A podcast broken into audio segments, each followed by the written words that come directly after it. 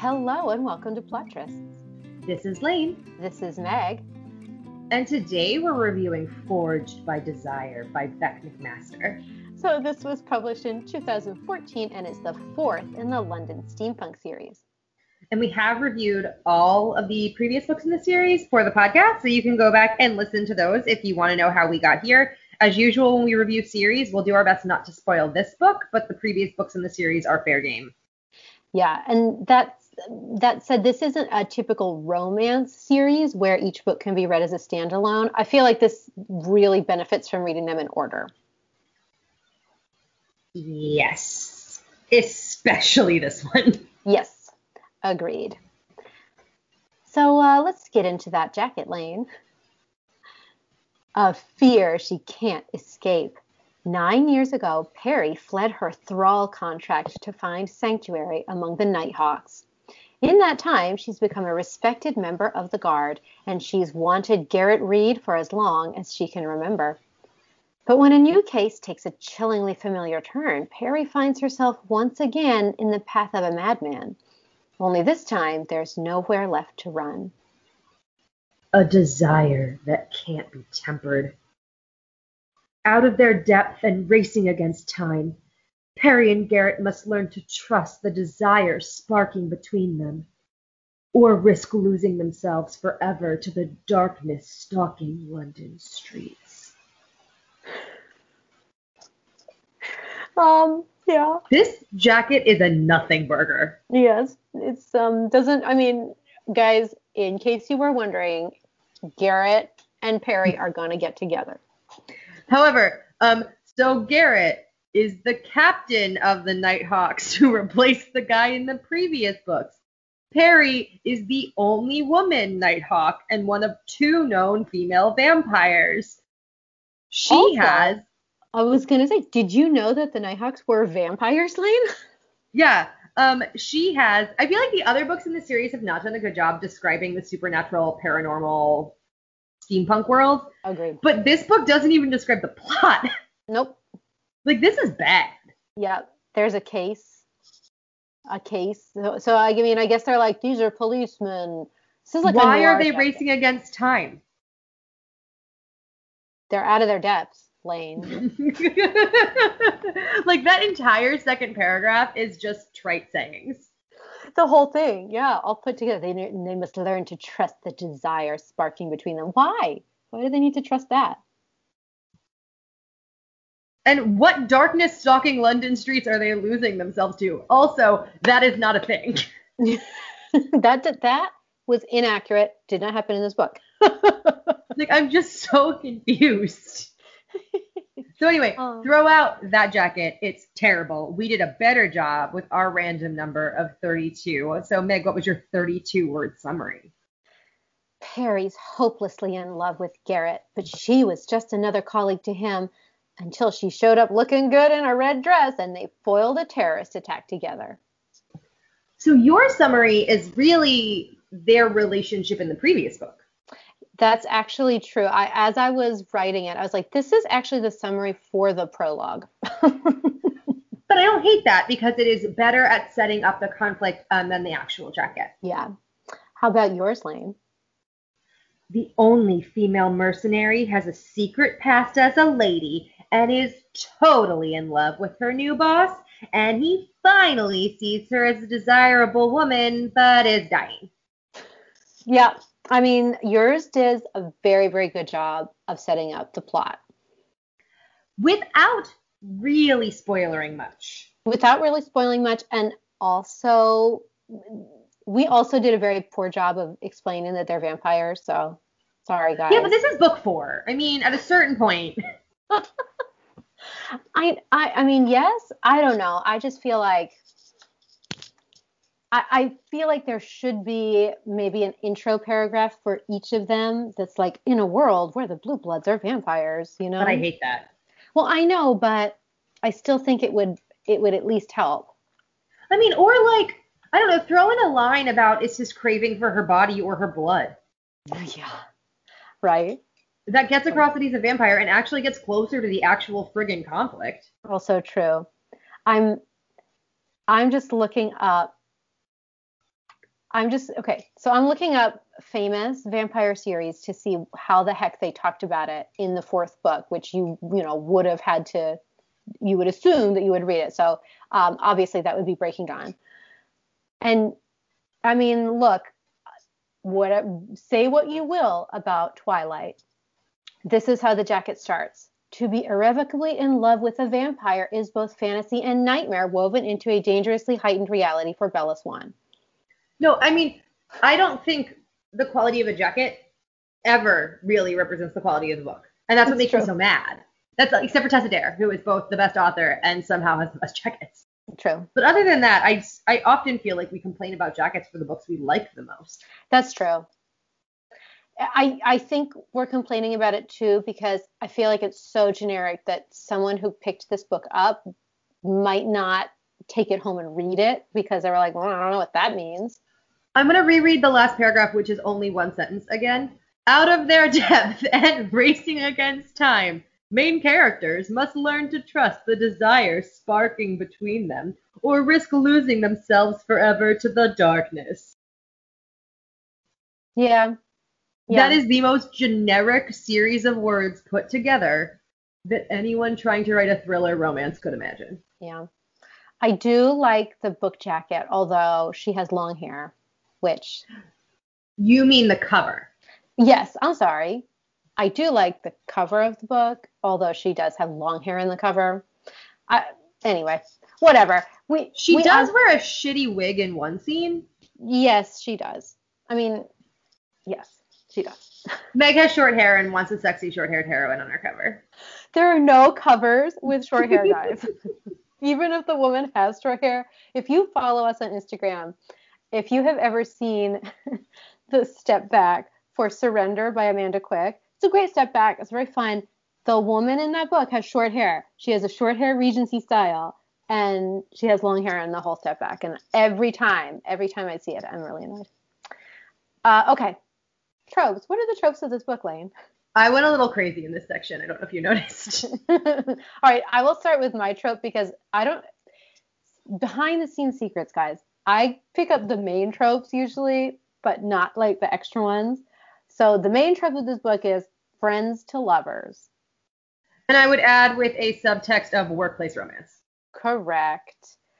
Uh, it, it's it's the it's very typical friends to lovers in that she's trying to hide her love for him because if he knows, then, you know, that would be the end of their friendship the way that it is.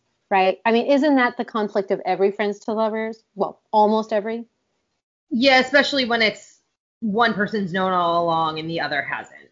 Exactly. Um, and they have been working together for the last nine years as partners on the force, but in the last month, he has basically been promoted. He so this he yeah, he's almost been promoted and he also almost died in the last book. Right. So a lot of things have forced their relationship to sort of change in the last book into this book and there's only about a month not even between the two books. Right. Um, and so there's not a whole lot of employer subordinate tension because they were peers for a really long time. But there is some concern for like we work together, of course we care about each other type tensions. Mm-hmm. I mean, there it's it's a whole Law and Order Special Victims Unit thing. Like they're partners, but does that lead to more? You know. they date on Special Victims Unit? No, they didn't. But there was always I don't know. Everyone was always like, oh, are they? There was always like that tension. There was the there was only sexual tension the only thing I know about Special Victims Unit is Taylor Swift named one of her cats after the lead cop. Oh, Mariska Hargitay, yes, she's amazing. I love Mariska. What's what's the the character's name? Olivia Benson. Yes, the cat's name is Olivia Benson. the only reason to watch SVU is Mariska Hargitay. Um, FYI, guys, she's amazing. Uh, okay, um, so the Perry, the female lead who had her "Oh my God, I wear a dress" moment in the last book, is um, living with a secret identity, mm-hmm. and that secret identity um, is a fake name taken from a significant identifier from her real life. And I don't know why everyone with a secret identity does this, but it's real dumb. But I didn't mind it here because it was fun. Because it was fun. So remember I said Garrett almost died in the last book? Because he did. Um, he had a revelation. And Well, she had the revelation when he almost died. well, yes. But then in the this book, she almost dies. she almost dies, and he has a revelation. So lots There's of so many- revelations going on. There are so many near death experience revelations, it's actually sort of hard to keep them straight. It is. To be fair, they are they are cops and have a very dangerous job, and they're vampires, so it's hard to kill them. But somehow it almost happens for both of them. Right, it almost happens, but they recover. So Yes. that what I'm, I don't know. I I I was like, I'm cool with it. Um, she is your prototypical really badass woman paralyzed by one thing. hmm And This is a trope not just in this sort of supernatural cop drama romance. I feel like so often, even in historicals, we have like the capable older sister who does everything for her family, but has this one deep seated fear of like carriages because that's how her parents died. Tell me I'm wrong. you can't use the plot of Devil's Bride for every example, Lane. Or I can. Counterpoint.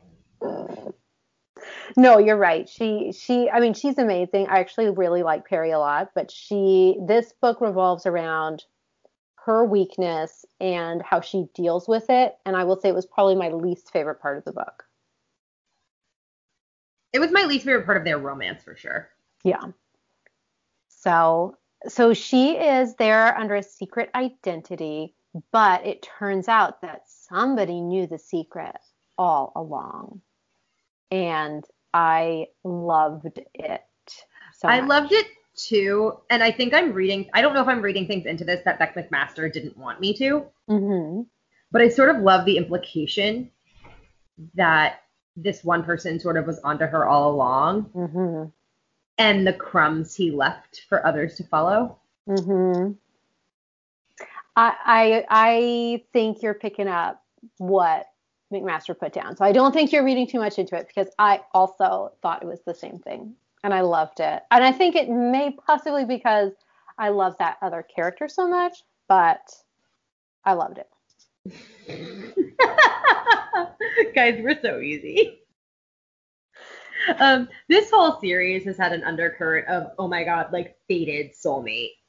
You respond to your person so much differently because of your vampire senses, and this is like for plot reasons that are made clear in the first chapter, so I don't feel bad spoiling it.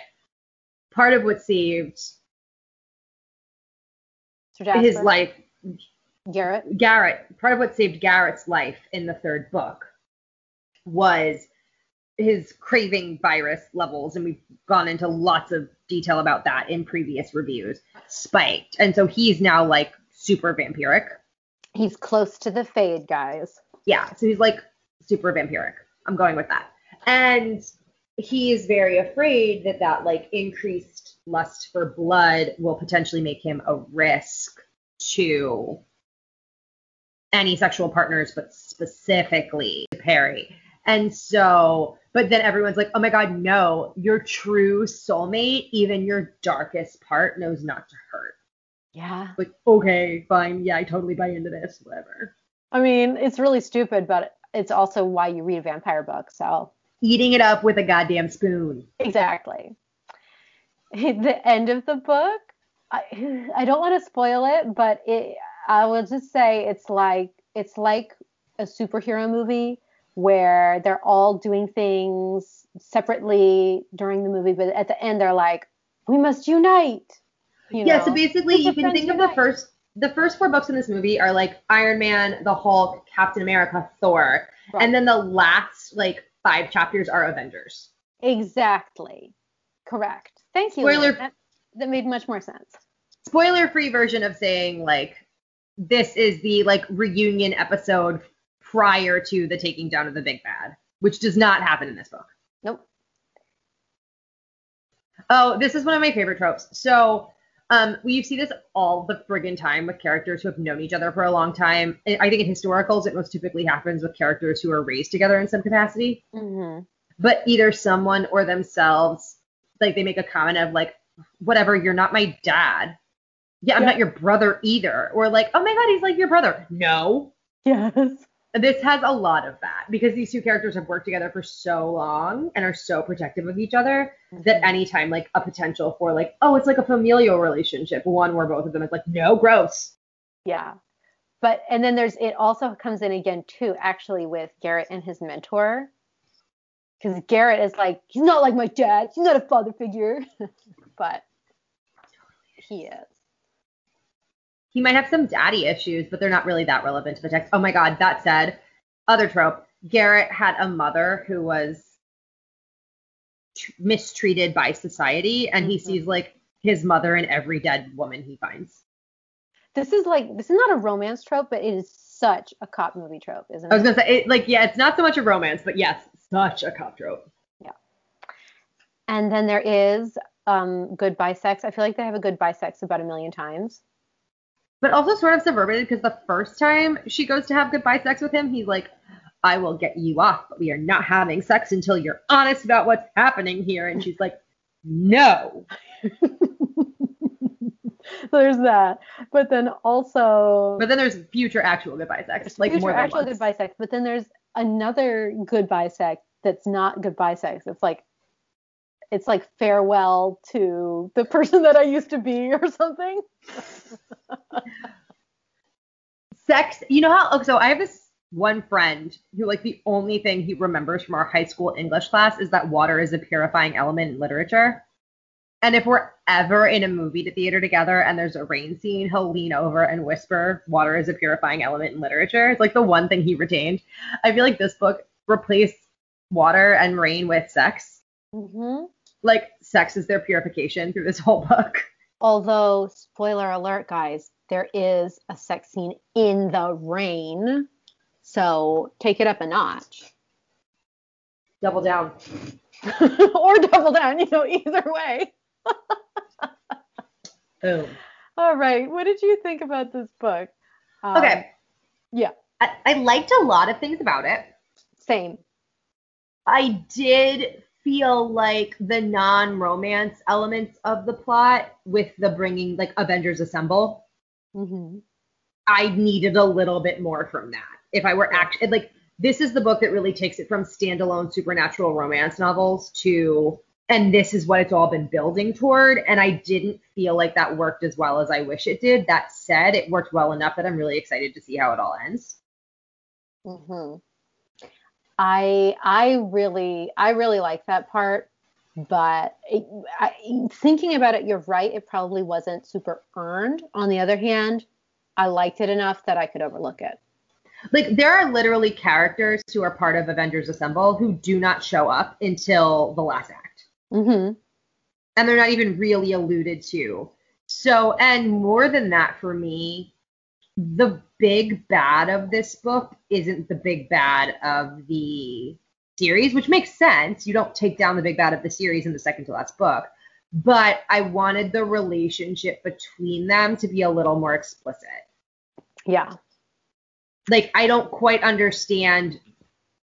They come to some realizations about the big bad of the series in this book that I felt like were implied in earlier books. Like I I saw this coming, Mhm. but I expected there to be more to catalyze the decision right. than there was. There really wasn't a catalyst in the way I was expecting. Yeah. Sorry I'm being so vague, guys, but I really don't want to spoil it. That's I was like we can't I feel like we can't talk about it with a lot more detail because if if you are interested in reading these books and I think you should because they're really really good and really really fun, I I don't want you to be like, "Oh, this is the part they were talking about," you know? Yeah. So I do really like the very beginning of this book, which is basically what I wrote my summary on. So this, oh my god, it was so sexy it was really sexy, until also- all the blood happened. yes, but it was again. This is like I have said this in previous reviews of these books. Um, so I just want to reiterate. I I think we're using so many um, film metaphors or film references because these books are really cinematic. So the beginning of this book is it's just it's either the first chapter or the or the prologue um, is it's really a scene from the the third novel but from a different perspective. And so you're kind of watching it and you're like yes so this is what was happening when everything else was going down. This is awesome.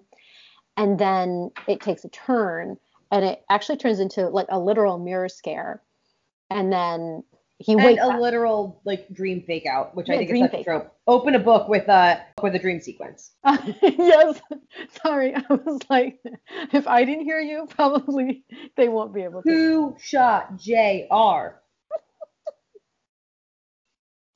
So anyway, I love the way that it starts because it does kind of fake you out, and then you're like, oh, what has been going on? I don't know. It, it's it's a really great payoff for the third book, in my opinion. It starts the book off with a bang and it makes you really want to figure out what is actually going on in this book. Loved it. Totally agree. I also really liked Garrett. So Garrett is ve- like very angsty throughout this book.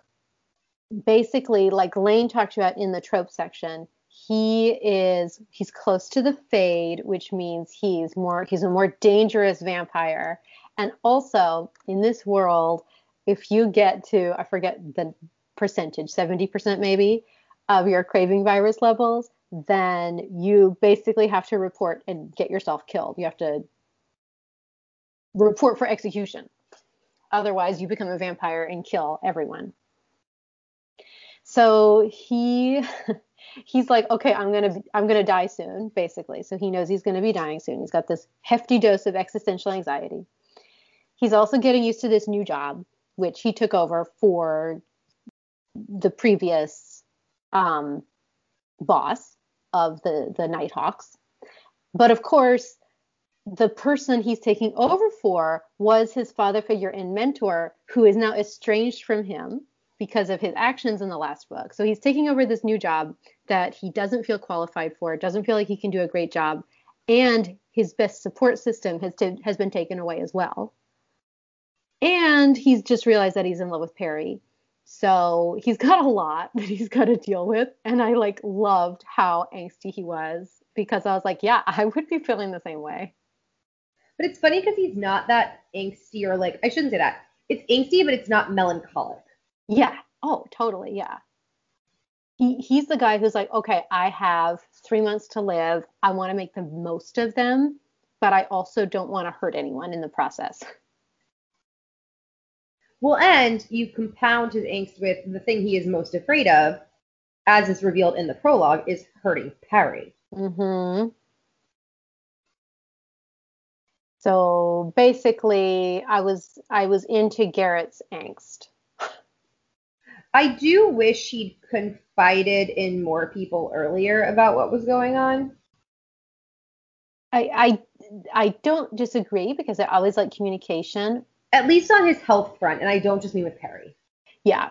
I I just I guess I can I felt like it was plausible that he would be hiding it.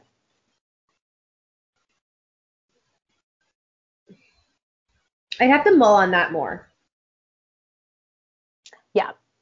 I I think I Yeah. found it hard to believe just because we saw how closely watched Jasper was in the previous book hmm and how closely monitored Garrett was following his incident that I I guess I didn't think keeping it a secret was possible. Oh yeah. I mean, I I don't know if the if the ability to keep it secret was plausible. I don't know, but his motivations, I was like, oh yeah, I totally get that. Yeah, I guess I'm just from like my rational cop types. I'm expecting a little bit more getting in front of the problem Yeah. and a little less. I'm just gonna pretend this isn't happening. I mean, yes, but he's also just in denial about a lot of things. I don't know. Perry is um not Perry, Garrett is he's just dealing with a lot of shit and he's n- probably not doing it in the best way, Mhm. but I I felt a lot of sympathy for him. I will say Meg and I have talked a lot about how flashback structure isn't our favorite, and Sherry Thomas is like the only person who consistently does it in a way that we both melt for. Could have used a little of it here. Um, they do a lot of talking about the people they've been in the relationship they've had in the last nine years. Mm-hmm. But the reality is both these characters are really only introduced in book three when Garrett's sustaining life-threatening injuries. Yeah. And I do think a little more of a sense of their relationship prior to that would have eliminated the need for a lot of the exposition that happened Yeah. in this book. Like we were told often how easy their relationship was and how good she used to be at hiding her feelings, but like never actually saw that. hmm So it's not a huge criticism. I think I, I understood and believed the evolution in their relationship without it. But I actually think a couple of scenes, maybe even in the previous book, I don't think it necessarily has to be Sherry Thomas flashback structure. But knowing this, the fact that they're the main couple of this book, I would have appreciated a little more buddy cop SVU prior to this book ratcheting it up. Yeah. I, uh, side note, there is actually a novella that is set that is a buddy cop thing. So we're not reviewing it because there's no there's no romance in it. It's basically just Perry pining for Garrett the whole time. But if you're interested in their relationship, you can read the novella.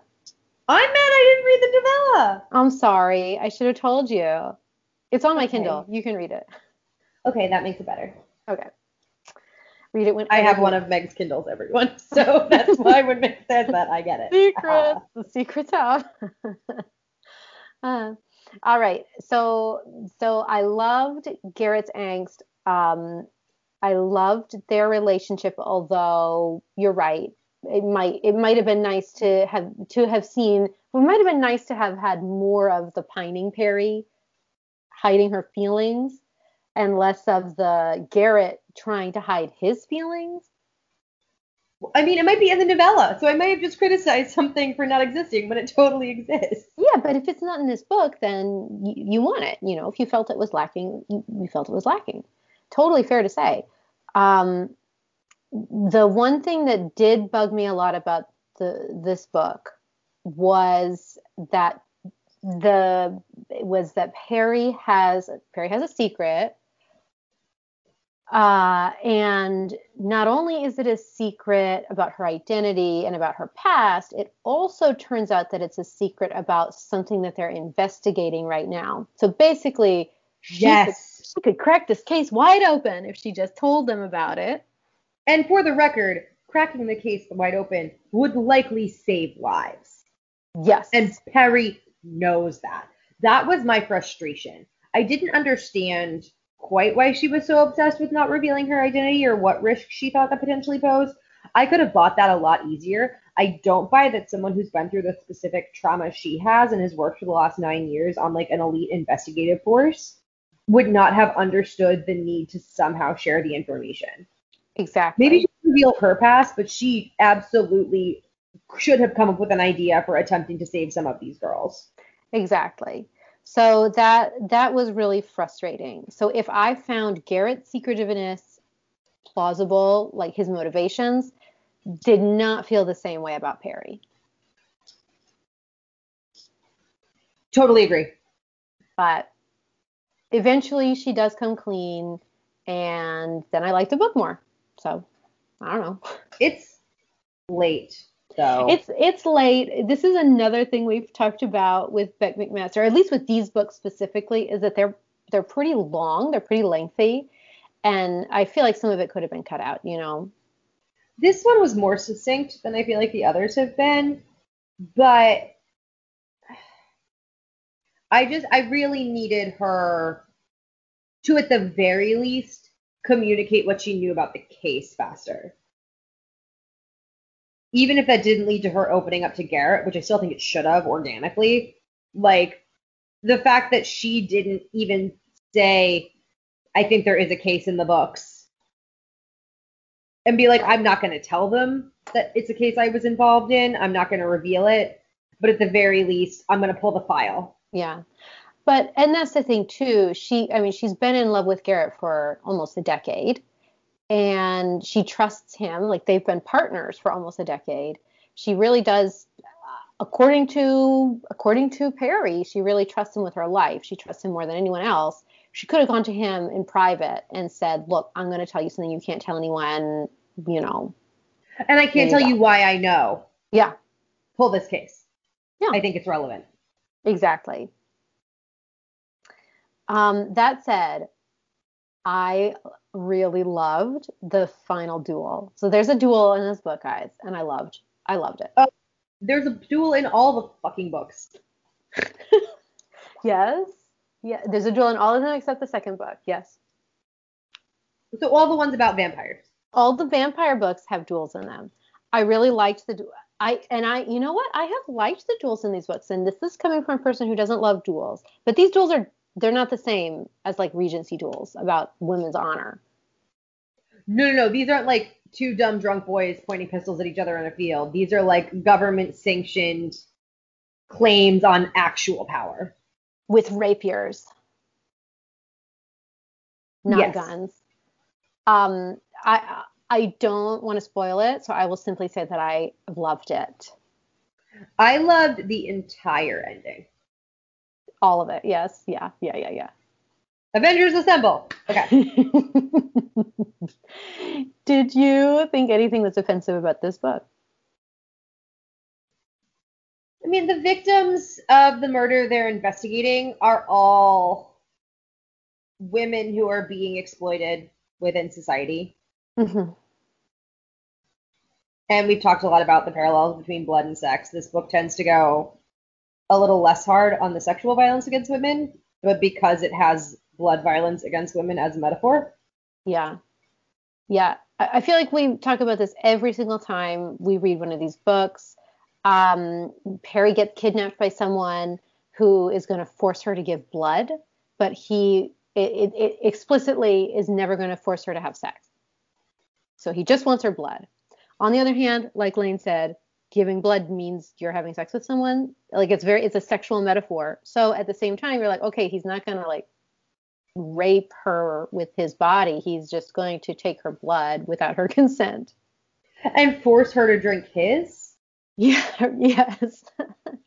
it was weird, you guys. It was weird, but um, I liked how she got around it. I'll just say that.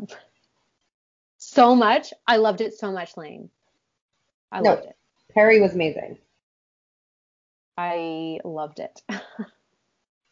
Um, there. This is obviously a bloody violent series. Meg cares a lot more about that than I do. Yes. I will say, this one got close to first book territory for me. Not with the actual sex acts, but with the sex fantasies involving blood. Mm-hmm. I got a little queasy in some moments that I think I was supposed to think were kind of hot. Yeah. I am not gonna dispute that. I did not get queasy, but I, I did not think it was like sexy. I don't know. I'm and maybe it's the whole Armie Hammer thing, but I'm just really nauseated right now by like violence and sex. oh my god.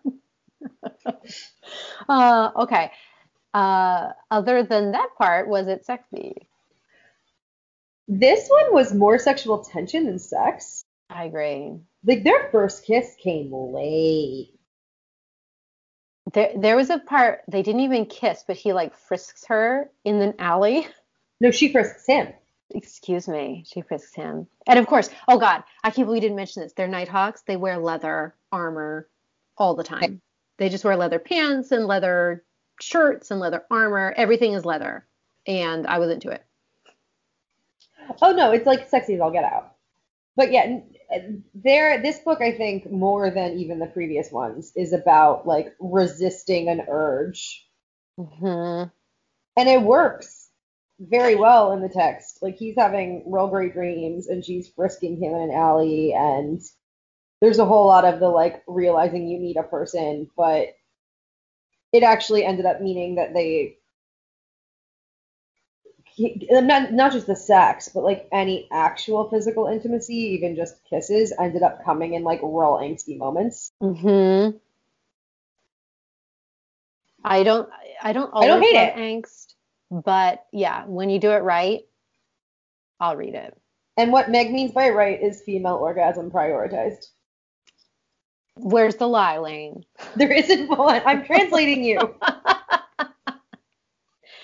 Uh, also, is this the first woman vampire who sucks a man's blood? I think it is Yeah. in the Because there's only two female vampires in the whole fucking universe. It's true. But And this other one's the heroine of the next book. I, yeah, I don't know. I just I do feel like at least in the other books it was like this very masculine thing for Mhm. some reason, and here he was. I don't know. It was for blood, not the blood part, but the fact that he's like, here, take what you need. I was like, yeah, I get what you're getting at. I don't like the blood. it was it was it is blood though. The, what she needs is blood because she's a vampire. so it is hard to separate them. I just, I don't know. He's like handing her a knife and cutting his clavicle, and he's like, oh my god, yes. And I understand also because the whole beginning of the book, he's afraid of hurting her or killing her or taking her blood or like whatever. So I understand what was supposed to be symbolically communicated by her sucking his blood instead of the reverse. It was gross. They, they, it was still someone sucking someone's blood. I mean, yeah. And if I never have to read tasting my blood on their lips again, it, it's too, it's just so nauseating. One more book. One more book. Ugh, fine. but the um, I will say that the the the sex scene that we're talking about is also very hot though because they're like outside in the rain and she's wearing this like Oh, guys, if you're wondering if it's an orange wreath yes. It is. And she's wearing this like elaborate ball gown that she's just ruining, which normally I would be like, no, you're ruining the gown. But here I was like, yes. And like, it's like against a brick wall. They're standing. It's a lot of things that done poorly could communicate a lot of things I'm not super fond of. But I totally was like, yeah, you guys get it rough, hmm which is whatever. It's fine. Basically, I think by the end we were real believers in the Perry Garrett pairing. I think Yeah. that was too many like P's and R's all in one sentence. We were really into them together. I was gonna say, what would you call them? Parrot? Gary? Carrie. Guys, do not put us in charge of the portmanteaus. We're very bad at it. I mean, we just call it the pairing. The pairing. There's no Garrett in there. Good. Garrett, pairing good. Not how a portmanteau works. Okay, guys, Meg is fired from the portmanteau party. I, I have never claimed to be good at that stuff. like you name all you have all the good names for things. Thank you guys so much for listening. Uh, we'd love it if you would rate, review, subscribe, and check us out around the internet, like on Instagram at Plottress or on Goodreads slash Plottress.